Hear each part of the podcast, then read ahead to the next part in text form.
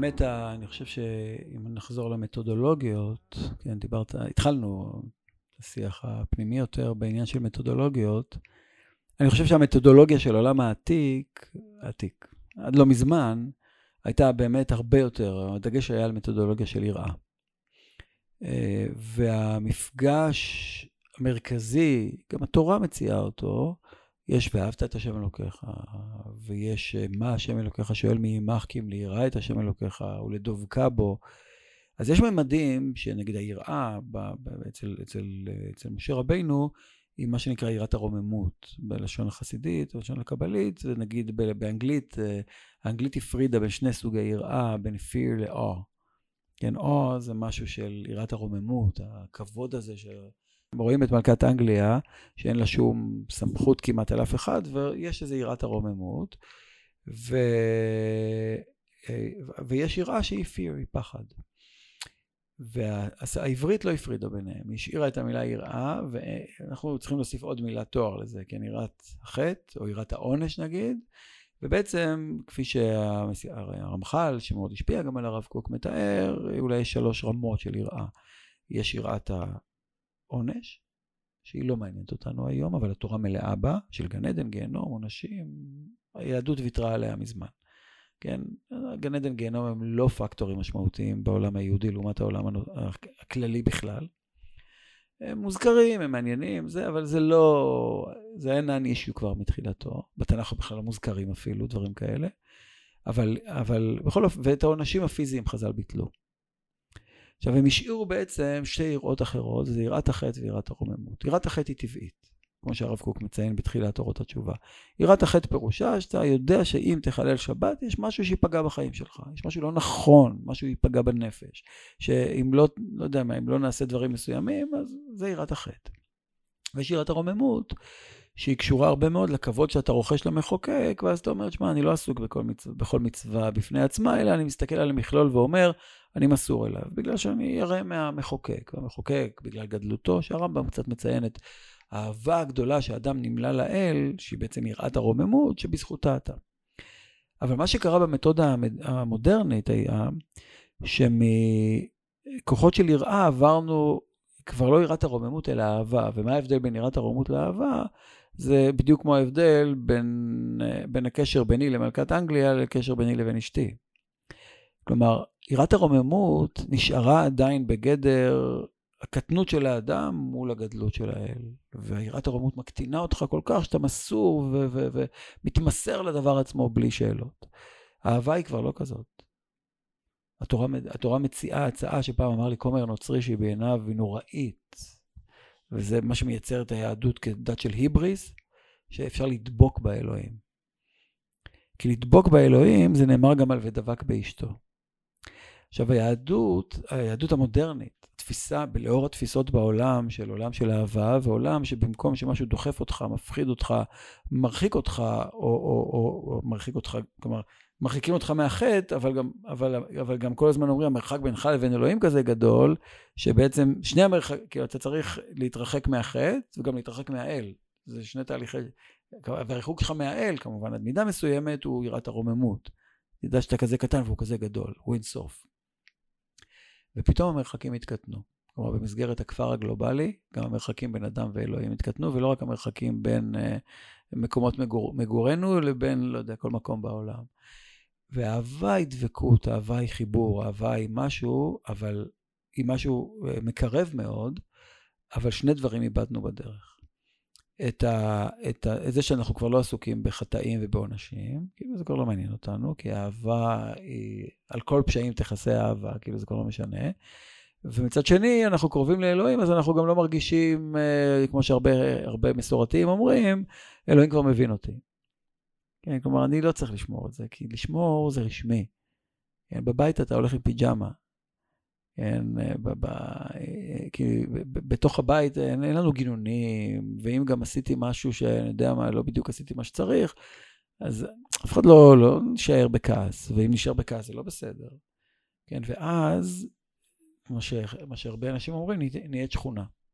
שכונה במובן הזה של איזו קרבה יתרה.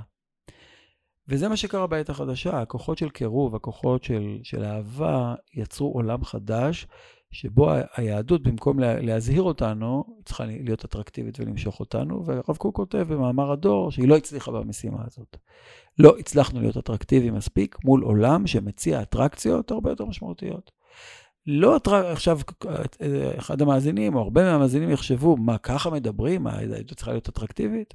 אני לא מדבר על מזרקות ו- ו- ותמונות אה, במסכי קולנוע, או, או, או חוסר צניעות, לא יודע, כל מה שהיום נחשב אטרקציה בעיני אנשים. אני לא מדבר על לונה פארק כאטרקציה, אלא כמשהו ש-attraction זה משיכה, שאני נמשך אליו, שאני מרגיש שהוא מדבר אליי, שאני מרגיש שהוא מגדיל אותי, כן, אפרופו ה... אתה מכיר, כלומר, באליסה בארץ הפלאות, אבל אני לא בטוח כמה אנשים מכירים, אבל אולי במייטריקס, אה, The Red Pill and the Blue Pill, כן, זה, זה, ביטוי, זה ביטוי של אותו דבר, של האם אתה רוצה לחיות בעולם, בעולם האמיתי ולזהות אותו ולהבין אותו, אתה רוצה לחיות בגן עדן של שוטים. וה... Uh, אז ממילא, אני חושב שפה מה שקרה היה שהפוך מפיזיקה, שהפיזיקה דיברה, הפיזיקה האריסטוטלית דיברה על כוח משיכה, והפיזיקה המודרנית מדברת על כוח כבידה. בעולם התורה זה התהפך. עד, תמיד זה היה כוח כבידה, כוח שמכביד עליך, שמאיים עליך, והיום זה כוח משיכה, ואיבדנו את כוח המשיכה שלנו. זה לא אטרקטיבי מספיק, כותב הרב קוק בזמנו, להיות דתי. אני חושב שמאז שהוא אמר את זה, העולם היהודי, כמה שהוא נתפס, כמו שאמרת, אנשים סולדים מזה, מהפטרנליזם של בית הכנסת, כמו שאמרת, כן, שצריך להג... להנחות אותך מה לעשות, כאילו דרך המילים תגיע. ו... או הפטרנליזם בכלל, השליטה על הספרים והשליטה על אלוהים, ואנחנו הש"גילים של כל הדברים. אני אומר אנחנו, למרות שמה שאני הכי סולד ממנו זה להיות ש"ג. ו... אז, אז אני אומר, ממילא, אני חושב שהדחף החיצוני, בין אם הוא ממריץ, בין אם הוא מאיים, בסוף הדחף הפנימי של כולנו לתיקון עצמי, הוא המתודולוגיה היחידה שיש. כלומר, וה, והדחיפה חייבת להיות מצד הגעגוע למשהו ולא מצד האימה ממשהו. כלומר, אתה לא בורח אלא הולך לקראת. Uh, מדברים על זה אפילו במסעות, אני חושב. אני הרבה נוסע בעולם, ואני כאילו, אני משוטט, אני לא משוטט, זו לא מילה טובה, דווקא מילה ש... לא בטוח, אבל בכל אופן, יש אנשים שבורחים מהבית ולא יודעים לאן הם ילכו. מישהו לרוץ איתו של גרוסמן. אתה לא יודע מה יקרה לך, אתה פשוט בורח מבית. ויש אנשים שהבית טוב מצוין, אבל הם הולכים לקראת משהו. לראות משהו, לחוות משהו, להיפר... הם נפרדים, אבל לא בגלל שמשהו דחף אותם, אלא משהו מקרב אותם. ויש אנשים שמשוטטים, כאילו שאין להם שום עניין בכלום, לא ברחו מאף מקום, לא הולכים לאף מקום, פשוט טרמפיסטים. הרבה פעמים אני טרמפיסט, אבל בסוף אני חושב שהתנועה שה... של שנינו, של כולנו, היא תנועה היום של משיכה. היא חייבת להיות אטרקטיבית. ואם מישהו יגיד לי לא, היא ודאי, היא צריכה להיות יפה. שזה פרמטר אחר כבר של, של מתודות חדשות, של יופי שהפך להיות אסתטיקה, אני, אני אשתמש במובן היותר כללי נגיד, אה, שהרב סולובייצ'יק משתמש בו כאתגר הגדול, אם הדת לא תהיה אסתטית, אם היא לא תעשה סדר במציאות ובחיים שלך, אם היא לא תהיה יפה, היא לא תשרוד. והאתגר הגדול שלנו זה להפוך אותה לאטרקטיבית. אמ, ומה שלא יהיה, שנינו עסוקים באטרקטיביות שלה. עכשיו, אני לא מדבר עליך רגע, על העולם החילוני והדתי, כאילו, העולם הדתי דורש את זה, העולם החילוני דורש את זה, והעולם הדתי, והעולם הדתי צריך להינצל על ידי האסתטיקה כאחד הדימויים החזקים ביותר בעיניי לשאלה הזאת של האטרקטיביות של, של להיות יהודי. לא, אני לא יודע, אני מקווה לא לאכזב אותך, אבל היהדות היא מאוד מאוד אטרקטיבית בעיניים שלי, של מי שנמצא בפנים ובחוץ. אתה יודע, אולי יופייה של ישראל פנימה. זאת אומרת שהדתיים הם באמת אנשי מכירות שבאים למכור את הדת, אז לאף אחד אין כוח, זה מעצבן. אבל כשרואים קהילות דתיות, בעיקר כשרואים את הדתיים הלאומיים שמנסים לחיות את המתח שבין המסורת למודרניות, ורואים מערכת החינוך ואת האופן שבו גדלים אנשים לתפארת, אנשים ששואפים להנהגה הרבה מעבר לחלקם בציבור, זה מעורר גם, גם העוצמה מעוררת השתאות וגם יש הרבה מאוד משיכה, גם היהדות היא לא אישה שאנחנו נמשכים אליה, יותר אימא שאנחנו שייכים אליה, זאת אומרת אין משהו אחר. אם אתה רוצה להתפתח, אם אתה אומר יש לך את הדחיפה הזאת לעשות תיקון עצמי, איך תעשה את זה, באיזה כלים? מה, תיסע לאיזה אשרם ותשב שם, תעשה מדיטציות? אנחנו יהודים, אנחנו אנשים מדברים, אנחנו אנשים מפרשים כמו שאמרת. הדברים המסורתיים האלה חלחלו גם, גם לאנשים שלקחו מתודולוגיות יהודיות ויצאו איתם החוצה. אז במובן זה אני חושב שהיהדות היא מאוד אטרקטיבית והשאלה היחידה זה איך להתקרב אליה. כי אם מדובר בגן עדן אז אנחנו כבר גורשנו, אם אנחנו גורשנו אנחנו יודעים יש שם כל מיני מכשולים בדרך לחזרה וזה אתגר גדול לשיבה. כן. אני מסכים לגמרי למה ש... כלומר, בוא, נגיד שמצידי, אני לא אמור להסתכל על האטרקטיביות שלנו, של העולם הדתי, אלא על האי האטרקטיביות שלו. כלומר, אם אני רוצה להמשיך ולתקן. אה, אני חושב, אה, הסגר, אמרתי את זה ככה כבדרך אגב, שאני חושב שמאז הרב קוק, שטען שאנחנו לא, שהיהדות היא לא אטרקטיבית, עברו הרבה דורות ועברו הרבה רעיונות, ופיתחנו אה, אסתטיקה מסוימת שמאפשרת אטרקטיביות. אסתטיקה במובן העמוק שלה, כן? אני לא רוצה עכשיו לתאר מה זה אסתטיקה, אבל שיאמין לי המאזין שזה הרבה מעבר לשאלה רק של יופי חיצוני. הסדר הנכון של המציאות זו אסתטיקה. ויש משהו שאני גאה בו מאוד, אני גאה בתלמידים שלי, שהם למופת בצבא, הם מופת באזרחות, אני גאה בילדים שלי, ב, לא ב, ב, ב, במחלקות לפיזיקה ומתמטיקה באוניברסיטה העברית, במחלקה למשפטים, במחלקה לרפואה. איפה שהילדים שלי נמצאים, כן, הם, אני רוצה שהם יהיו בעלי משמעות, והמשמעות שלהם תהיה מעבר ל, ליכולות הכלליות שלהם, של תבונה, של IQ, של לא יודע מה, של פסיכומטרי, כן, הכל רדוקציה לפסיכומטרי. שיהיו להם גם איכויות רוחניות, שהם יהיו מופת. אה, מקווה, מאחל. והעולם הדתי מאמין בזה, וזה, אבל זה בעיקר בזכות המודרנה, זה בעיקר בזכות התנועה שבאה ממול.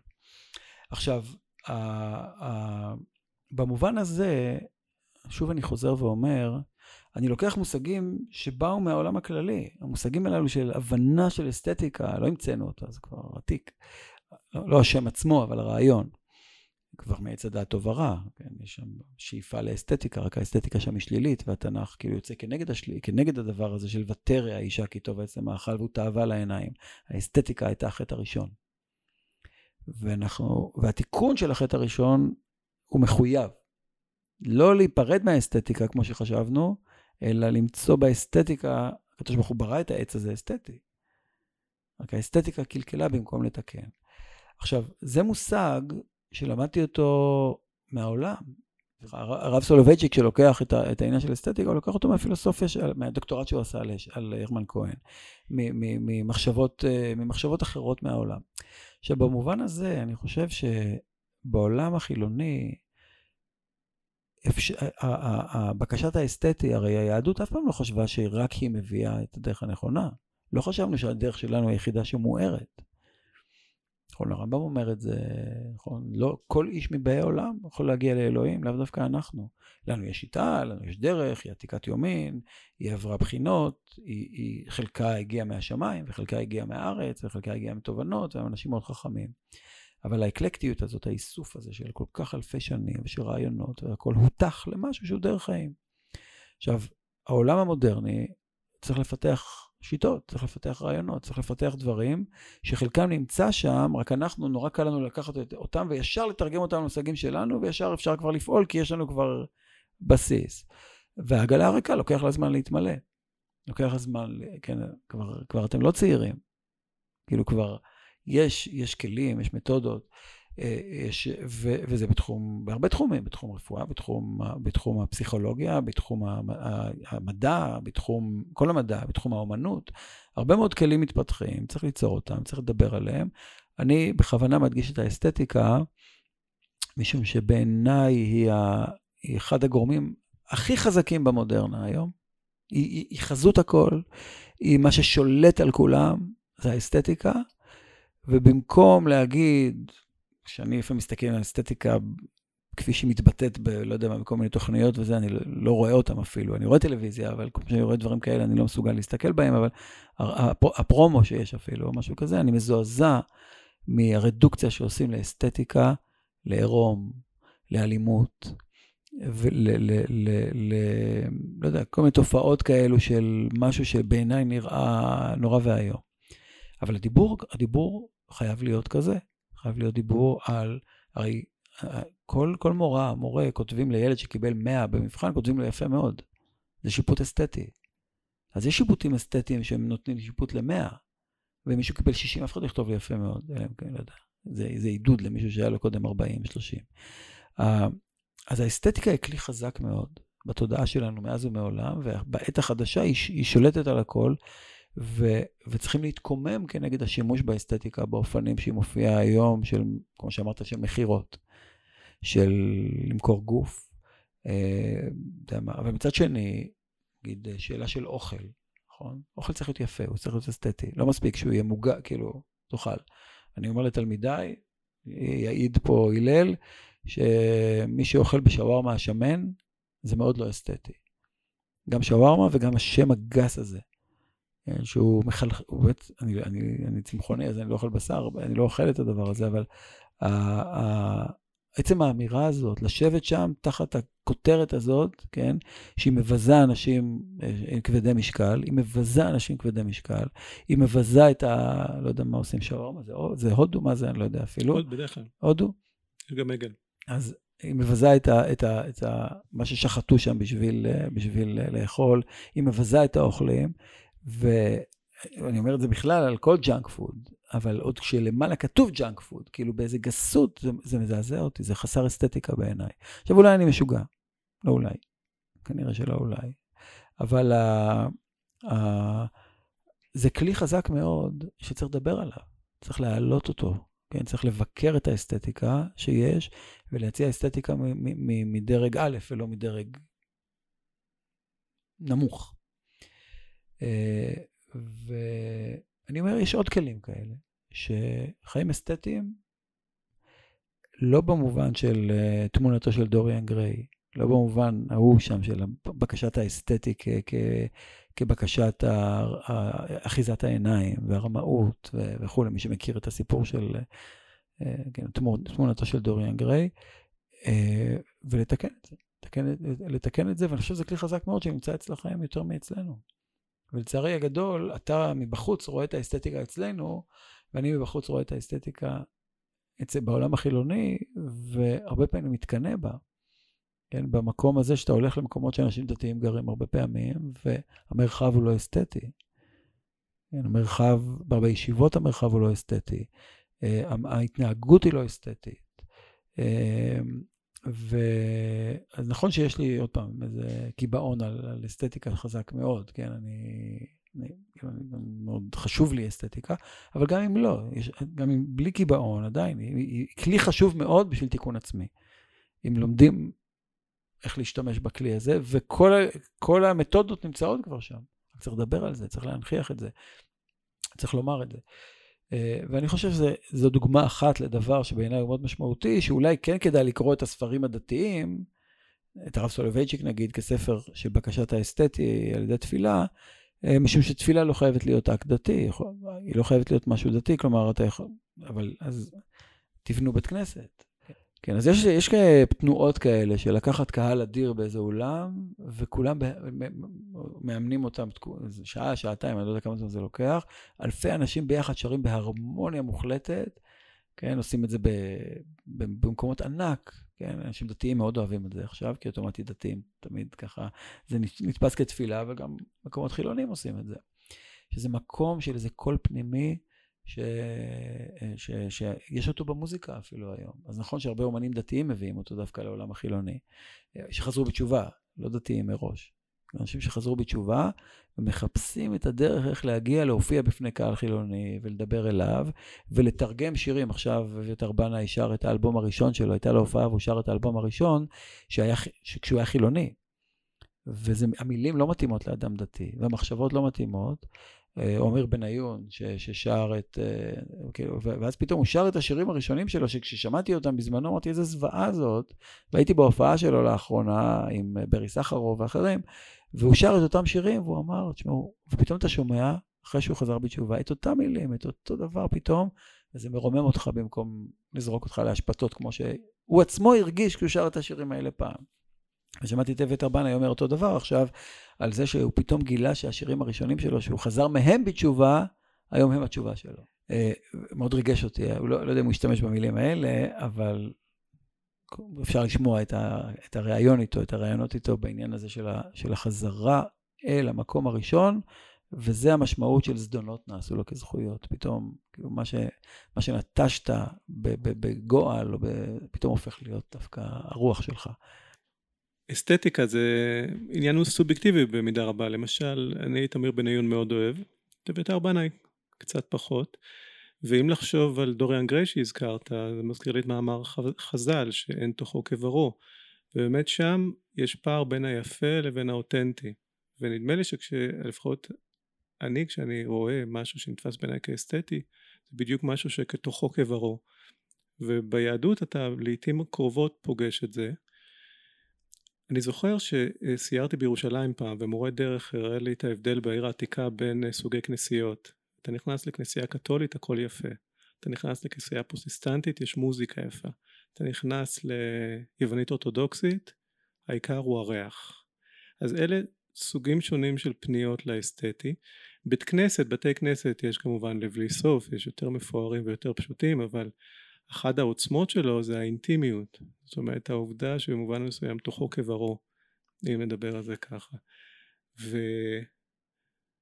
ואגב, מעניין, אני, קשה לי, באמת אנחנו שותפים אני חושב באהבת הקולנוע, ואם אני חושב מתי התחלתי לאהוב קולנוע, זה כשהתחלתי לראות אותו לא בעיני הגוף אלא בעיני הרוח, זאת אומרת זה היה ופתאום הבנתי מה קורה בסרטים, של, של טרקובסקי הרוסי שהוא ה favorite שלי, סרטים כבדים מאוד, וגם דברים קלים, דברים מערבונים. אז אה, היה משהו בצפייה בעיני הרוח שעשה את, את הדבר הזה לאסתטי. ואם נסתכל בעיני הרוח, ודיברת על סולובייצ'יק, תמונה שאותי כובשת בהקשר לתשובה זה הרעיון ש, שלו על אה, ברית הייעוד. כשהוא מדבר על זה שיש ברית גורל ויש ברית ייעוד ואנחנו בתור אה, יהודים אנחנו חלק מברית הייעוד ויש שאלה אם אנחנו בתור חילוניים חלק מברית הייעוד או לא אז כן אנחנו רוצים להיות חלק והתמונה הזאת של אה, מחנה איך קורא לזה לא מחנה אלא קהילה שמתקדמת לקראת ייעוד התמונה הזאת היא תמונה אסתטית מאוד בעיניי ואני חושב שהיא במוקד נושא התשובה. כן אני, אני אומר רק שממש בקצרה אה, ראשית שאני חושב ש... כולנו נמצאים ודאי בברית הגורל, והגורל היותר ישן, הגורל היותר חדש, וגם בברית הייעוד. לא רק במובן שאני יכול לטעון שתראו, בסוף גם אתם תגיעו. כי האמירה שאומרת, כאילו, אנחנו יודעים לאן הולכים, וגם אתם תגיעו, ב... כי אתם בסוף תגיעו לאיפה שאני. אני לא חושב שזה, אני חושב שזה הרבה יותר מזה. אני חושב שברית הייעוד היא, היא של שנינו לא רק במובן שאני מאמין שגם חילונים בסוף מעמיד עליהם מלך קשה שגזרותיו קשות, אומרים חז"ל, ואז כולם ישובו בתשובה ותהיו כמונו והכל יהיה אחלה וכולנו נגיע לייעוד הנכון. אני חושב שבסופו של דבר הייעוד הוא השותפות של שנינו בבניית הייעוד. כלומר, הייעוד הזה, יש תרומה כבדת משקל לעולם התורה, אבל באותה מידה אין ייעוד בלי כל מה שמציע העולם כולו.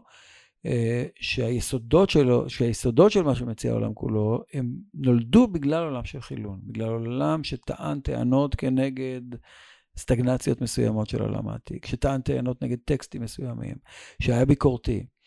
רק כך מגיעה הגאולה, זה מה שמניע את, ה, את, ה, את הרכבת הזאת להמשיך הלאה, ולכן זה לא שאני, אנחנו הקטר, ואתם יושבים בקרונות, ואתם לא מודעים לתנועה, אבל גם אתם תגיעו בסוף איתנו לאותו יעד שאנחנו בחרנו, אף אחד לא יודע מה זה היה, אף אחד לא יודע מה היעד.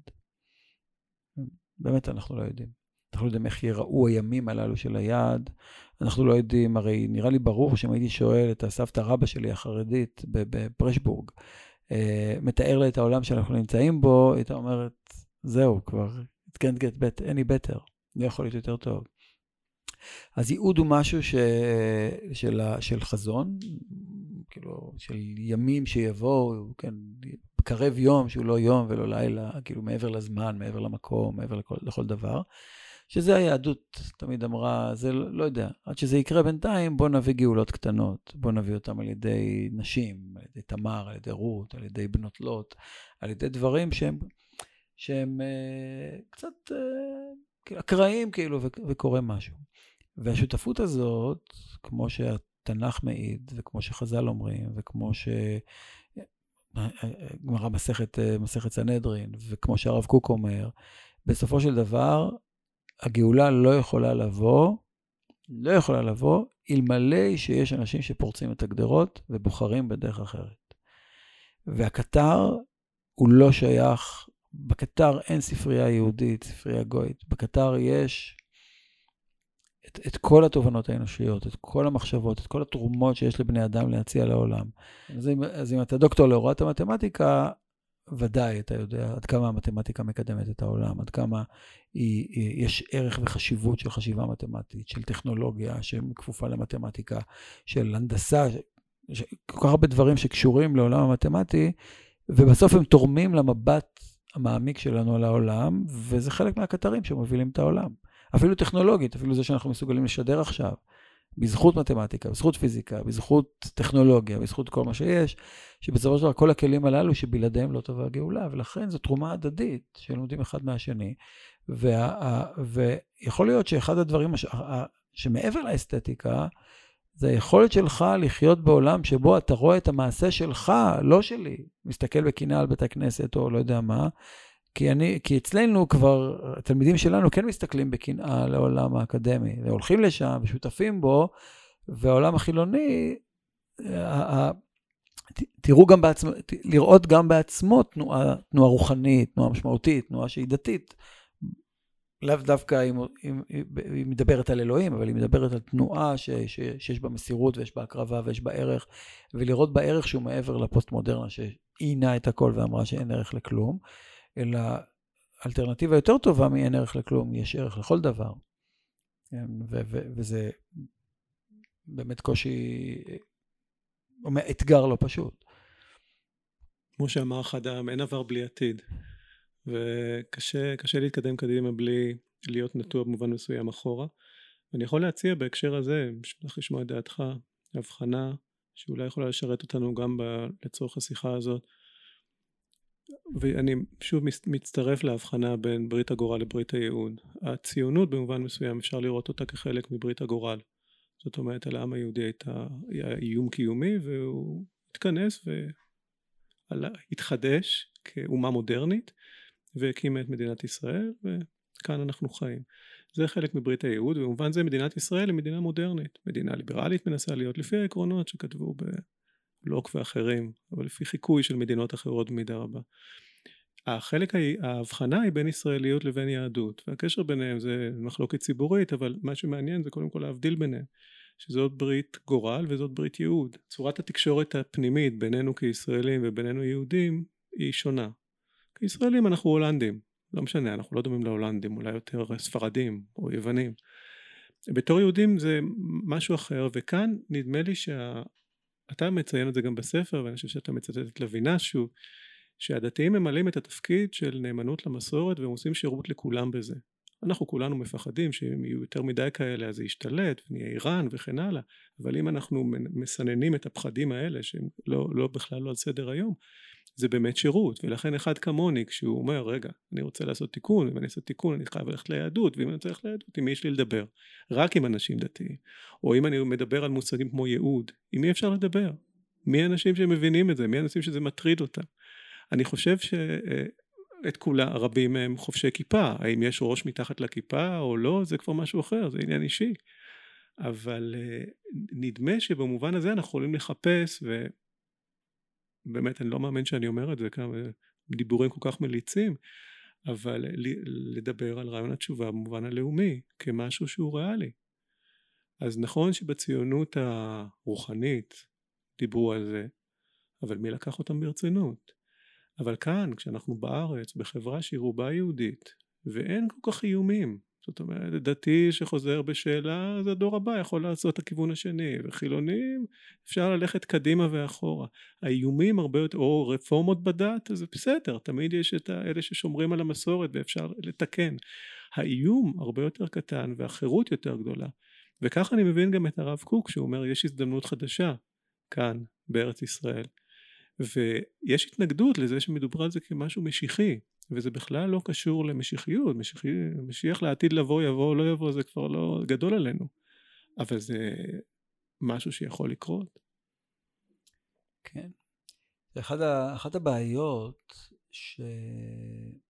שבדיבור הזה, אני, לפני שאני אפנה אליו, אבל הוא צריך, הוא צריך רגישות מיוחדת, משום שאחרי הנאציזם, חלק גדול מהדברים שהרב קוק היה אומר, אמר, אני לא חושב שהוא היה אומר אותם באותו, באותו אופן.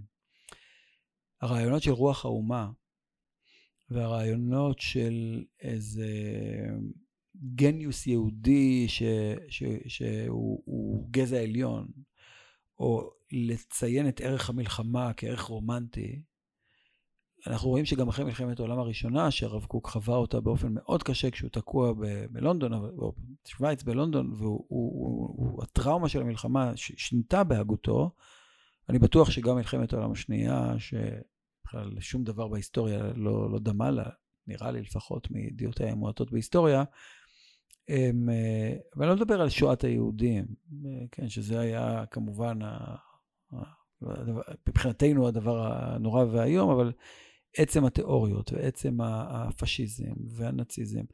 אז לכן אני אומר שהרב קוק אומר הרי יותר מזה, הוא אומר שתשובה זה לא תשובה של האומה, אלא תשובה אל רוח האומה. כלומר, זה ההתחברות אל האומה היא-היא התשובה. לא שהתשובה צריכה להיות אומתית, אלא שעצם האחדות בינינו, עצם הדבר הזה שנקרא ציונות, הופך מברית גורל, כמו שהרצל רצה שיהיה, לברית הייעוד שאחד העם רצה שתקרה. אה, ובמובן הזה, הציונות הדתית אה, רואה בציונות הרבה יותר מאשר מקלט לילה כמובן, או אפילו יותר מזה, נגיד מדינה ליהודים. אה, היא מבקשת מדינה יהודית. רק ההגדרות של מדינה יהודית הן, הן לא פשוטות. אני התביישתי מאוד, היה סיפור עכשיו עם גננות ערביות שהיו בגן יהודי, נעמת, ארגון נעמת, וההורים, אני לא יודע אם זה גן דתי, לא דתי, אין לי מושג, ברוך השם, גם לא רציתי לדעת. והפגנה של הורים, לא מוכנות שתהיינה גננות ערביות בגן של יהודים. אז אני לא מכיר את הסיפור, יכול להיות שיש דברי רקע על זה, או יש בעיות ביטחוניות, אולי, לא יודע מה, לא, אולי הן לא מוכשרות לעניין, אבל פר אקסלנס, ברור שאם היו אחרים, הרי אני נתקל בזה עם בנות אתיופיות יהודיות שבאות להיות בגנים והורים אומרים, אני לא רוצה בחורה אתיופית. כן, שתהיה עם הילדים שלי. אז אני אומר, יש איזה, יש משהו ברוח האומה, כן, שצריך תיקון. וכאשר אה, המושג הזה של רוח האומה הופך להיות, באמת מזעזע אותי בהרבה מקרים, גזעני, גס, פטרנליסטי, הרבה מאוד דברים שאני חווה אותם, כן, שאתה בחוץ, אתה גם רואה אותם מבחוץ, אתה רואה, יכול להתגבר עליהם ולראות גם דברים טובים, אבל הרבה אנשים לא מסוגלים. ורואים רק את הדברים האלה, והנה, תראו איך נראית החברה הישראלית, אני לא בטוח שזה תמיד דתיים. ובמובן הזה צריכה להיות, השיבה אל רוח האומה, היא, או אל האומה, נגיד. אז אמרתי, המושג רוח האומה היום הוא מושג רגיש, כאילו כבר לא משתמשים בו כמעט, כי מפחדים מהקונוטציות שלו בהיסטוריה של המאה ה-20. אבל, אבל הרעיון קיים, זה שאנשים משחיתים דברים והופכים אותם לאיומים ונוראים, זה עדיין לא אומר שעצם הדבר עצמו צריך לשוחח עליו ולבנות רוח אומה, שהיא אומה שיש לה גדלות, שיש לה הישגים, ש, ש, כן, שבסוף החלפנו את זה ב start-up nation. כן, אבל יש, יש בנו הרבה יותר מה start-up nation. אז לכן אני חושב שהמושג הזה של תשובת הרבים היא תשובה שהיא, כמו שאמרתי קודם, היא לא תשובה שכולנו נחזור בתשובה, אלא שכולנו נוכל לתרום אחד לשני ולהיות בדיאלוג, וזה גם נשמע, כמו שאמרת, גם kitschy כבר וטיפה שמלצי כבר מרוב דיבורים על זה שאף אחד לא מקשיב להם. היכולת להיות אקלקטיים. היכולת לאסוף רעיונות. והרב קוק אומר את זה ממש במובנים הללו, ש, אמ, שהאמת יוצאת רק, מ, שזה רעי, רק, מ, רק מציבור. נכון? כאילו סיפור של, ה, של חוכמת ההמונים. חוכמת ההמונים לימדה אותנו ערך יהודי עתיק יומין, שהמחלוקת מצמיחה אותנו יותר מההסכמה, אבל אם המחלוקת מפצלת בינינו, ואז, כמו שלא יודע אם הזכרתי את זה בפעמים הקודמות, בסוף שההבדל בין דיאלוג למונולוג הוא פשוט שבמונולוג אחד מדבר לעצמו ובדיאלוג שניים מדברים על עצמם. ובמקום זה היכולת הזאת שמתרגם, כל דבר צריך לתת לו שם, ואז אומרים השם הזה כשר או פסול, כל משגיחי הכשרות למיניהם. אז קוראים לש... לדבר הזה פלורליזם, ואז לא, אנחנו לא פלורליסטים, אנחנו לא פלורליסטים, כי אז מערער בעיני אנשים את הכל. אז אני אז אנחנו כבר, כאילו, יש איזו משטרת אה, דיבורים שכבר אסור להגיד מילים מסוימות, וישר הם מעלים טיקים לאנשים. אני פחות עסוק בטיקים האלה, ושאנשים יכולים לחשוב מה שהם רוצים, אבל רק פלורליזם יביא גאולה. והפלורליזם פירושו הכבוד לדעות אחרות. אני התייחסתי לזה, כתבתי מאמר לאחרונה, זה אחרי הספר, האמת היא, זה מחשבות שעלו בי אחרי הספר בעקבות אה, של דיאלוג עם אנשים, והמושג של, המושג שבא מה, מהתרבות, מהמאה ה-18 נגיד, דיברת על לוק ורוסו, ופסקל ואחרים, אה, שמדברים על uh, המשפט המפורסם הזה, אני מוכן, אני חולק עליך לגמרי, אבל אני אמות על, על, אני מוכן למות על זכותך לדבר מה שאתה רוצה.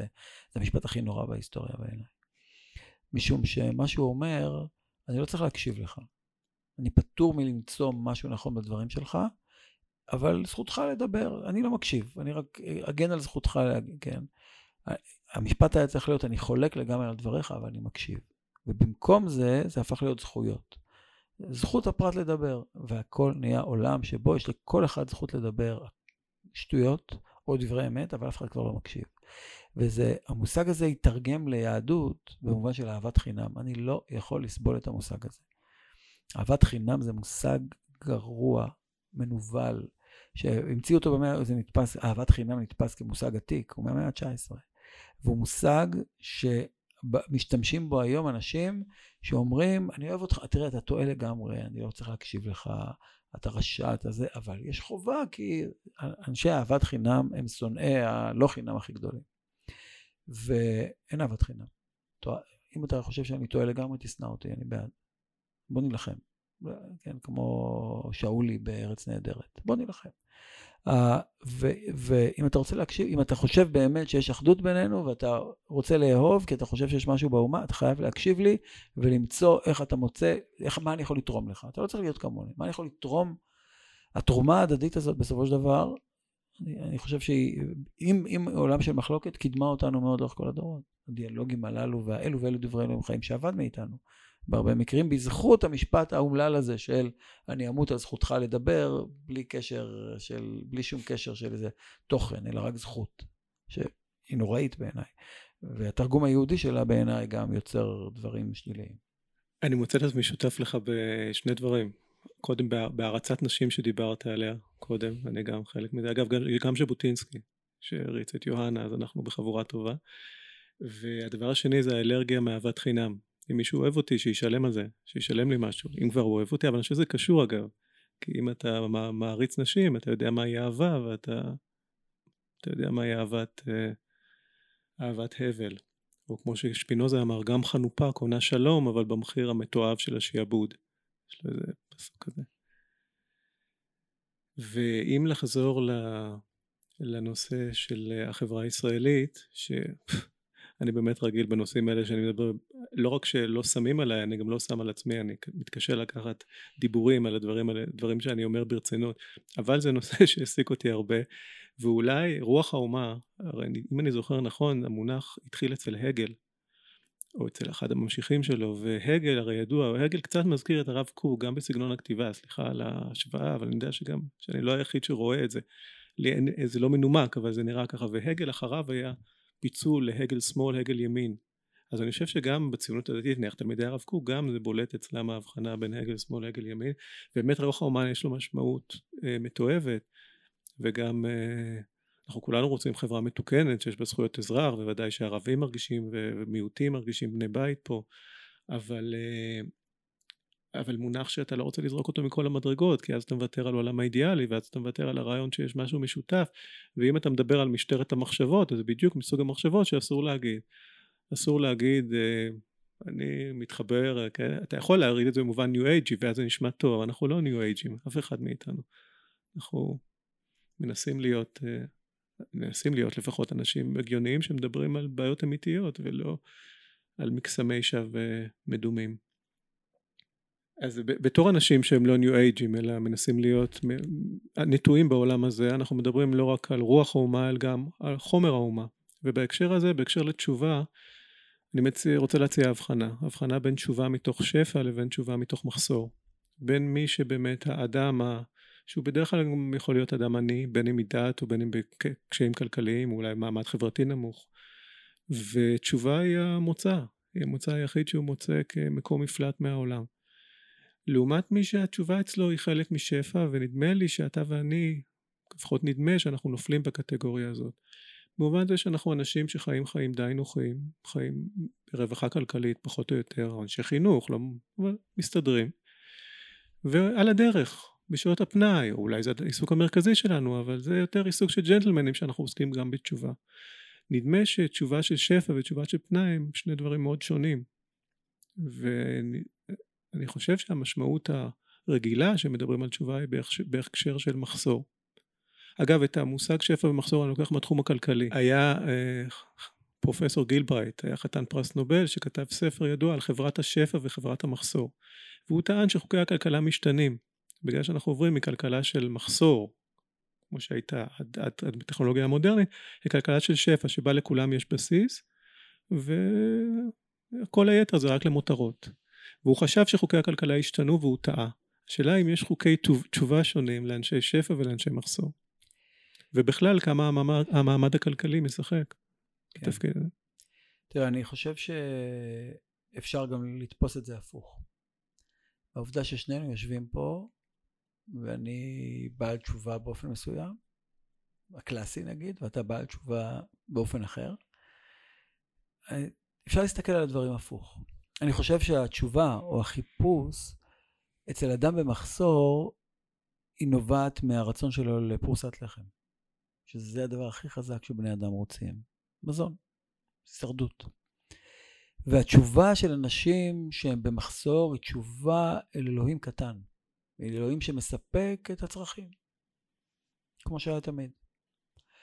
ונורא קל להיות דתיים במובן הזה, משום שכשאלוהים הוא ה provider, הוא המספק, כשאלוהים הוא ה provider שמספק את, ה, את המזון, אז קל לשלוט באנשים, בעיקר שאין להם מקורות אחרים, והמקור היחיד שהם יכולים לסמוך עליו זה הישות הזאת שנקראת, לא משנה, כל דת תקרא לה איך שהיא רוצה. בעולם של שפע, פתאום, כלומר, כש, כש, כשאדם, כשאדם רעב, או כשאדם חסר, לא בריא, לא משנה, חוסר שיש לו, הוא מפענח את הגעגוע הפנימי כגעגוע לצד שחסר לו. אנחנו, שהצדדים החסרים שלנו, ברוך השם, התמלאו על ידי הבנק, או לא משנה, על ידי מדינת ישראל, על ידי שגשוג כלכלי, על ידי גישה לטכנולוגיה, גישה לידע, ואז הגעגוע נחשף כמשהו שאנחנו לא יודעים לפתור אותו, משום שאנחנו יודעים שכבר יש לנו הכל, ועדיין אני פותח את המקרר למצוא משהו מעבר, כי מה שיש לי לא מספיק, והמקרר, המקרר הרוחני, כי המקרר כבר שלי מלא, כבר לא מעניין אותי. אני, יש לי את כל מה שאני רוצה. יש לי מכוניות, ויש לי טלפונים, ומכונית וטלפון, ובית יפה, וכל מה שאני צריך יש לי. ופתאום האנושות מגלה, הרבה אנשים מגלים, ועוד יגלו, שהגעגוע הוא כבר מעבר לזה, ואז התשובה יכולה להיות התשובה לנקודה שהיא לא האלוהים שהוא הפרוביידר, הוא משביע לכל חי את מה שהוא רוצה לשרוד, אלא משביע לכל חי רצון, במובן שהוא נותן לנו רצון, ולא נותן לנו איזה שאיפה אל מעבר.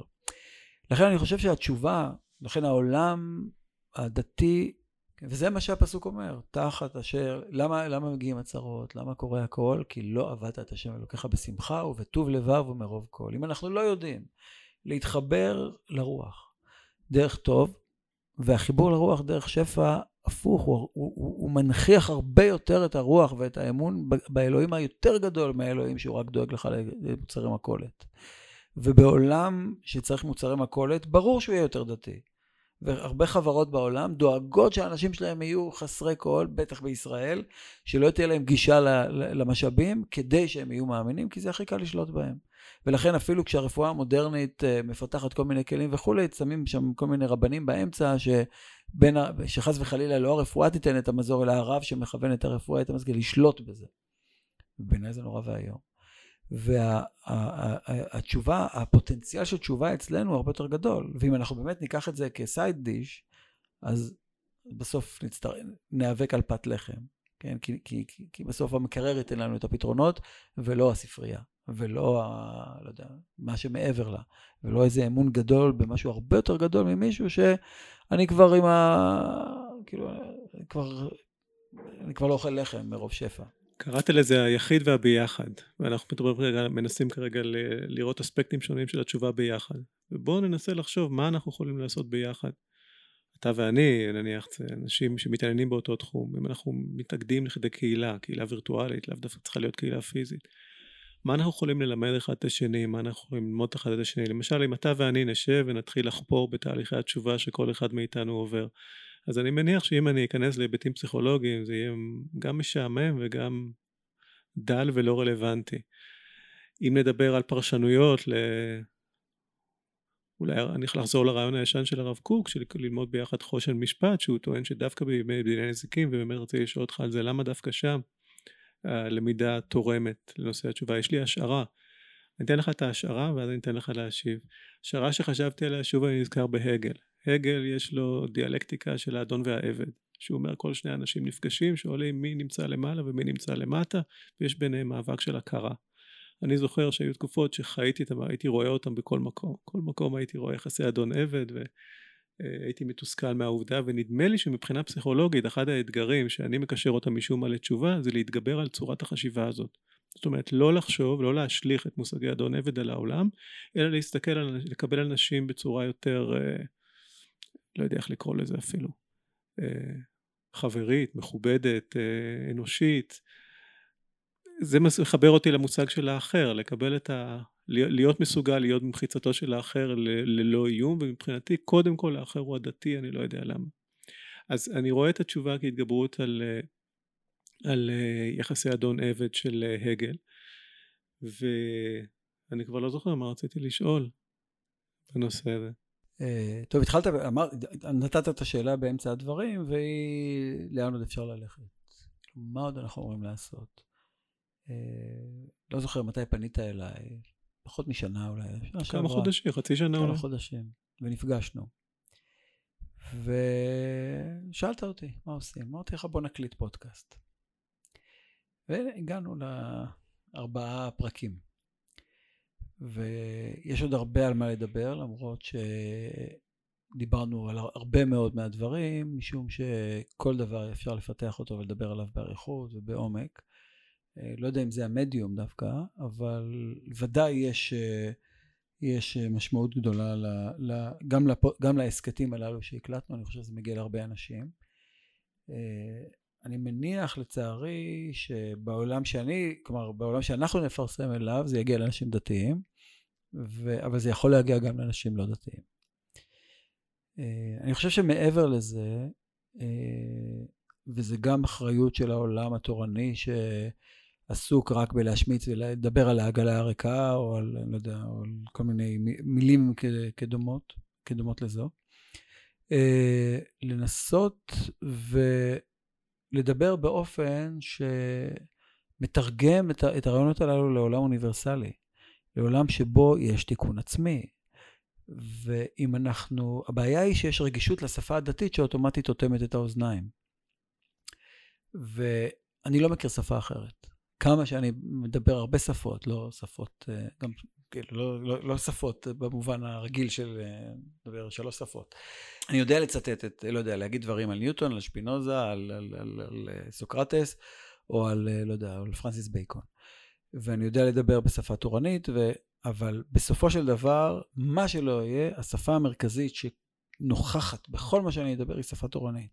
המקורות שאני מכיר יכולים להיות רחבים מאוד, אבל הבסיס תמיד יהיה גמרא במסכת זו וזו, או תנ"ך או מה שלא יהיה.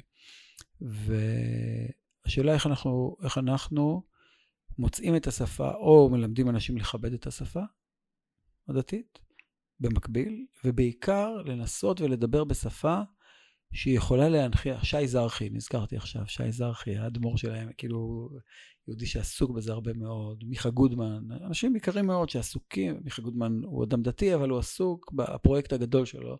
זה, זה העולם הדתל"שי, הדתי, החילוני, כל הרצף הזה, אה, ואני לפעמים נותן שיחות, נתתי שיחה לפני כמה שבועות באחד מהפרויקטים שלו, ואתה רואה חבר'ה באמת עם עוצמה גדולה שמחפשים שפה שתדבר אליהם, והשפה הדתית הקלאסית, שהיא עמוקה בעיניי, משמעותית, היא מתוקה, אין להם גישה אליה בכלל, ובמקום להאשים אותם בזה שתבואו תלמדו גמרא ואז נוכל להתחיל לדבר, או תבואו תלמדו, לא יודע, משהו, את הרב קוק, שהוא בלתי קריא בעליל לדתיים, אז על אחת כמה וכמה לחילונים, אה, אמ, יהיה, תהיה אפשרות לנסות ולתווך את זה, לדבר על, יש לך תלמידים, נכון למתמטיקה, אבל כמו שבזמנו ניהלתי בית ספר, והמורה למתמטיקה, רכזת המתמטיקה אצלנו בבית ספר אמרה, אנחנו מחנכים למתמטיקה, לא מורים למתמטיקה. כלומר, וההבדל הוא איך זה משפיע עליך. איפה המקום הזה של אני לא מעביר אליך רק ידע, אלא דרך הידע עובר בן אדם. יש תשובה מדהימה, אתמול לימדתי אותה בישיבה, אני לא אכנס לכל התשובה כולה, חלקה מזעזע, גם בעיניי. אבל אחד מהדברים שנשאל רב אמריקאי, רב מנשה קליין, בספר שנקרא משנה הלכות, ושאל אותו מורה אם יש, יש, יש דרך לחלק מהילדים ללמד אותם בעזרת מסכים, בעזרת מצגות, מול מחשב הם ילמדו. והוא אמר, המחשב יעביר להם ידע הרבה יותר טוב מבן אדם, אבל מי יעביר את משה רבנו? כאילו, וכל מורה ממורה ממורה ממורה, מתחילים עם משה, המורה הגדול שלנו. ואז לא משנה אם זה משה, מצידי שזה יהיה, לא יודע, כל הוגה דעות אחר, כל... אבל מכלול האופקים שאתה נמצא בתוכם, השאלות שאתה שואל, אה, אה, זו שאלה גדולה, איך הם עוברים דרך החיים שלך, איך הם עוברים הלאה, איך הם מחנכים. עכשיו, אתה לא מחנך? זה לא העיסוק שלך. אבל אם, אם אתה רוצה ש... שאתה, בסוף אתה רוצה שהרעיונות הללו, שאתה מבין את ערכם, אה, יזלגו לעולם הכללי, שמה שיקרה יהיה שבמקום שאנחנו התחלנו לחלק ואמרנו, כאילו היה איזה, פעם היה מוקד, נכון? כאילו היה איזה מדורת שבט, שהייתה יהדות, ומסביבה היו כאלה שהיו קרובים, מסורתיים, חפיפניקים, שונאי דת, אבל זה היה המוקד. והיום כבר כאילו יש המון מוקדים, כי קראו להם בשמות. יש חילונים. אז המוקד של אדם חילוני כבר לא, הוא כבר לא שונא אפילו דתיים, זה פשוט כבר לא מעניין. וצריך להחזיר את זה שיש איזה מוקד אחד שאנחנו מסוגלים להיות, יש הרבה מוקדים, אבל יש איזה מוקד אחד שכל המעגלים גם סובבים סביבו, ובתוכו יהיו ערכי היסוד שהשפות מתלבשות עליהם. השפה הדתית, השפה האומנותית, הוויזואלית או הספרותית, לא משנה, כל שפה שהיא, מתלבשת לתוך איזה מוקד אחד שמדבר על מערכת הערכים הבסיסית הזאת, שבעיניי היא אוניברסלית. היא לא, היא לא, ולכל אחד תהיה שפה משלו לזה, אבל שיהיה מילה אחת, לא מילה אחת, חיפוש שכבר אה, ניסו אותו בעבר וזה לא עובד מילה אחת, אבל שיהיו ערכים מסוימים שאנחנו יכולים לסבוב סביבם. במידה מסוימת באמת מדובר בשאלה חינוכית. באמת אולי החינוך הוא, הוא התשובה, השאלה היא מהו חינוך, בעיקר כשאנחנו מדברים על חינוך מבוגרים, זו שאלה קשה, ואני נאחז בשני דברים שאמרת, דבר ראשון הרעיון של תרגום, זאת אומרת האתגר לתרגם שפה דתית לשפה לא דתית, שפה כללית או שפה חילונית, איך תקרא לזה, שזה אחד המפעלים הגדולים של הרמב"ם, שהצליח במורה נבוכים לתרגם את השפה הדתית לשפה שאדם שאינו דתי גם יכול להזדהות איתה ולהבין אותה, כולל קטעים של קריאה בתורה.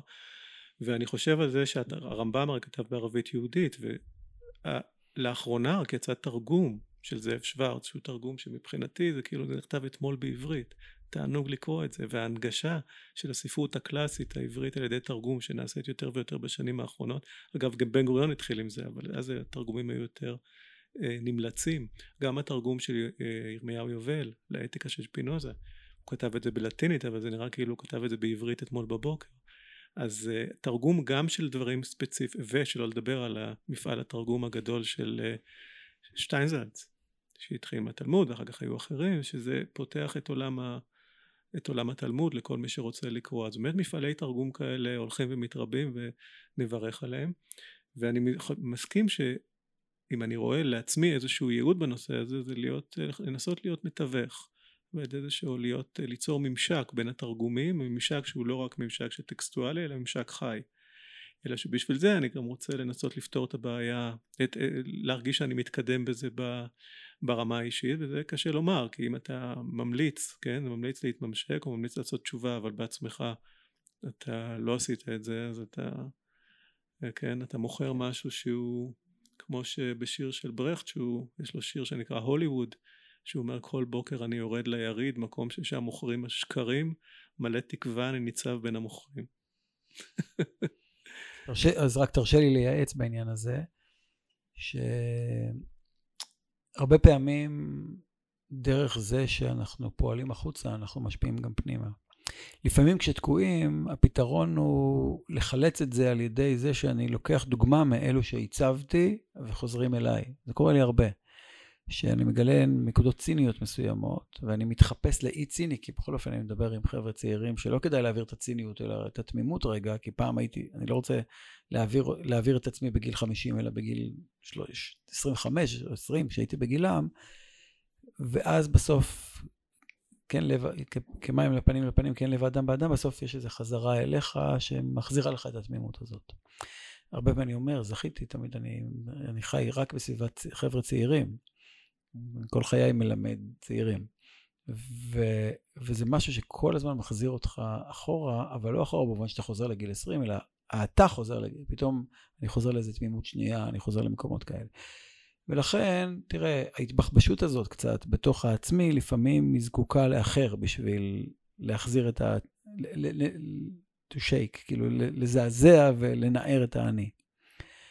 במובן הזה, דווקא זה נכון שהטענה, שכמובן קשורה ליום הכיפורים, וכיפר בעדו ובעד ביתו ובעד כל קהל ישראל, שכדי לכפר על קהל ישראל, קודם כל תכפר על עצמך, אבל יש איזה רגע בסוף שאנחנו תקועים בעצמנו, וזה הופך להיות איזה סוג של משהו שמתעלם מהעובדה שאף פעם לא נהיה שלמים, וההתעסקות באחר, אפילו בלימוד, כן? גם בלימוד, אני, מרגע שהתחלתי ללמד, אז התחלתי ללמוד.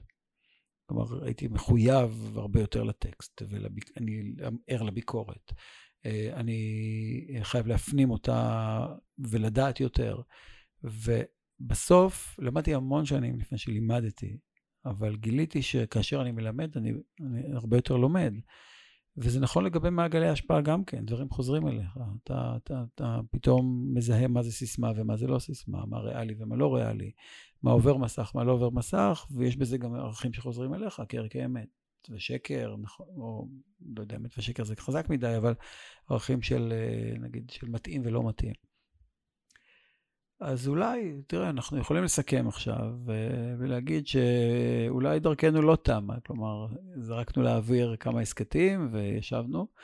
אפשר לחשוב על, עוד פעם, אני לא אדם של פרויקטים גדולים. כלומר, אני לא, לא במובן הזה שנקים ארגון תשובה, כן, יש כבר, זה תפוס המרחבים האלה של ארגוני תשובה, אבל במובנים הקטנים הללו של עוד, כאילו עוד משהו שמשדרים לעולם, ובסוף, אתה יודע, אקספוננציאלית, אם דבר משפיע אפילו קצת, והוא משפיע אבל בצורה מעמיקה, זה אקספוננציאלית, הוא מתרחב מאוד, והופך להיות אה, אה, אה, אה, ידע שלכולם נראה ברור וכולי, בלי שיצטרכו לזכור מי אמר אותו, אפילו פתאום הוא יוצר אדוות החוצה.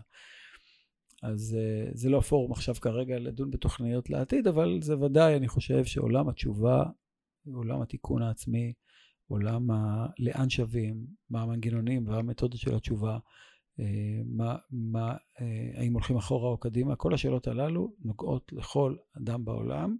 הרבה דתות עוסקות בזה, הרבה אמונות עוסקות בזה. חברה היום, שעסוקה היום מצד אחד בביטחון ופחדים ו- ועזה וכולי, ומצד שני עסוקה בנהנתנות שלה וברדיפה אחרי כסף, אני חושב שבסופו של דבר כולם מחפשים איזו משמעות שמעבר. גם, ואם, וגם אם הם לא מחפשים, אם מציעים להם, אז, אז משהו בנפש יתעורר למצוא את זה. אני בהחלט מאמין בזה, שזה נמצא בתוך הנפש וצריך לגלות את זה, והחיים לפעמים משכיחים. פה צריך להיות האתגר הגדול הזה של המתודולוגיה, של איך עושים תשובה, אה, והיא לא מחייבת שתשובה תהיה שאתה תהיה כמוני, או אני אהיה כמוך. ובאמת, אפילו לא, אפילו אם לא נסתכל קדימה, מה עשינו פה, במפגש הזה? מבחינתי זו הייתה התקדמות. בשבילי, מה שדיברת קודם, באמת לצאת מעצמך, לבטא את הרעיונות, לראות איך הם נשמעים בפני, בפני רמקו, בפני מיקרופון, בפני אדם אחר, ודאי מלומד בתחום. זו חוויה שהיא מאוד מפרה, מאוד מועילה, היציאה הזאת החוצה. ואולי באמת אה, לא צריך לעשות יותר מדי, פשוט לדבר, ולראות לאן זה מוביל. אז תודה לך על המפגשים האלה. תודה רבה, תודה רבה. תראה. thế thôi.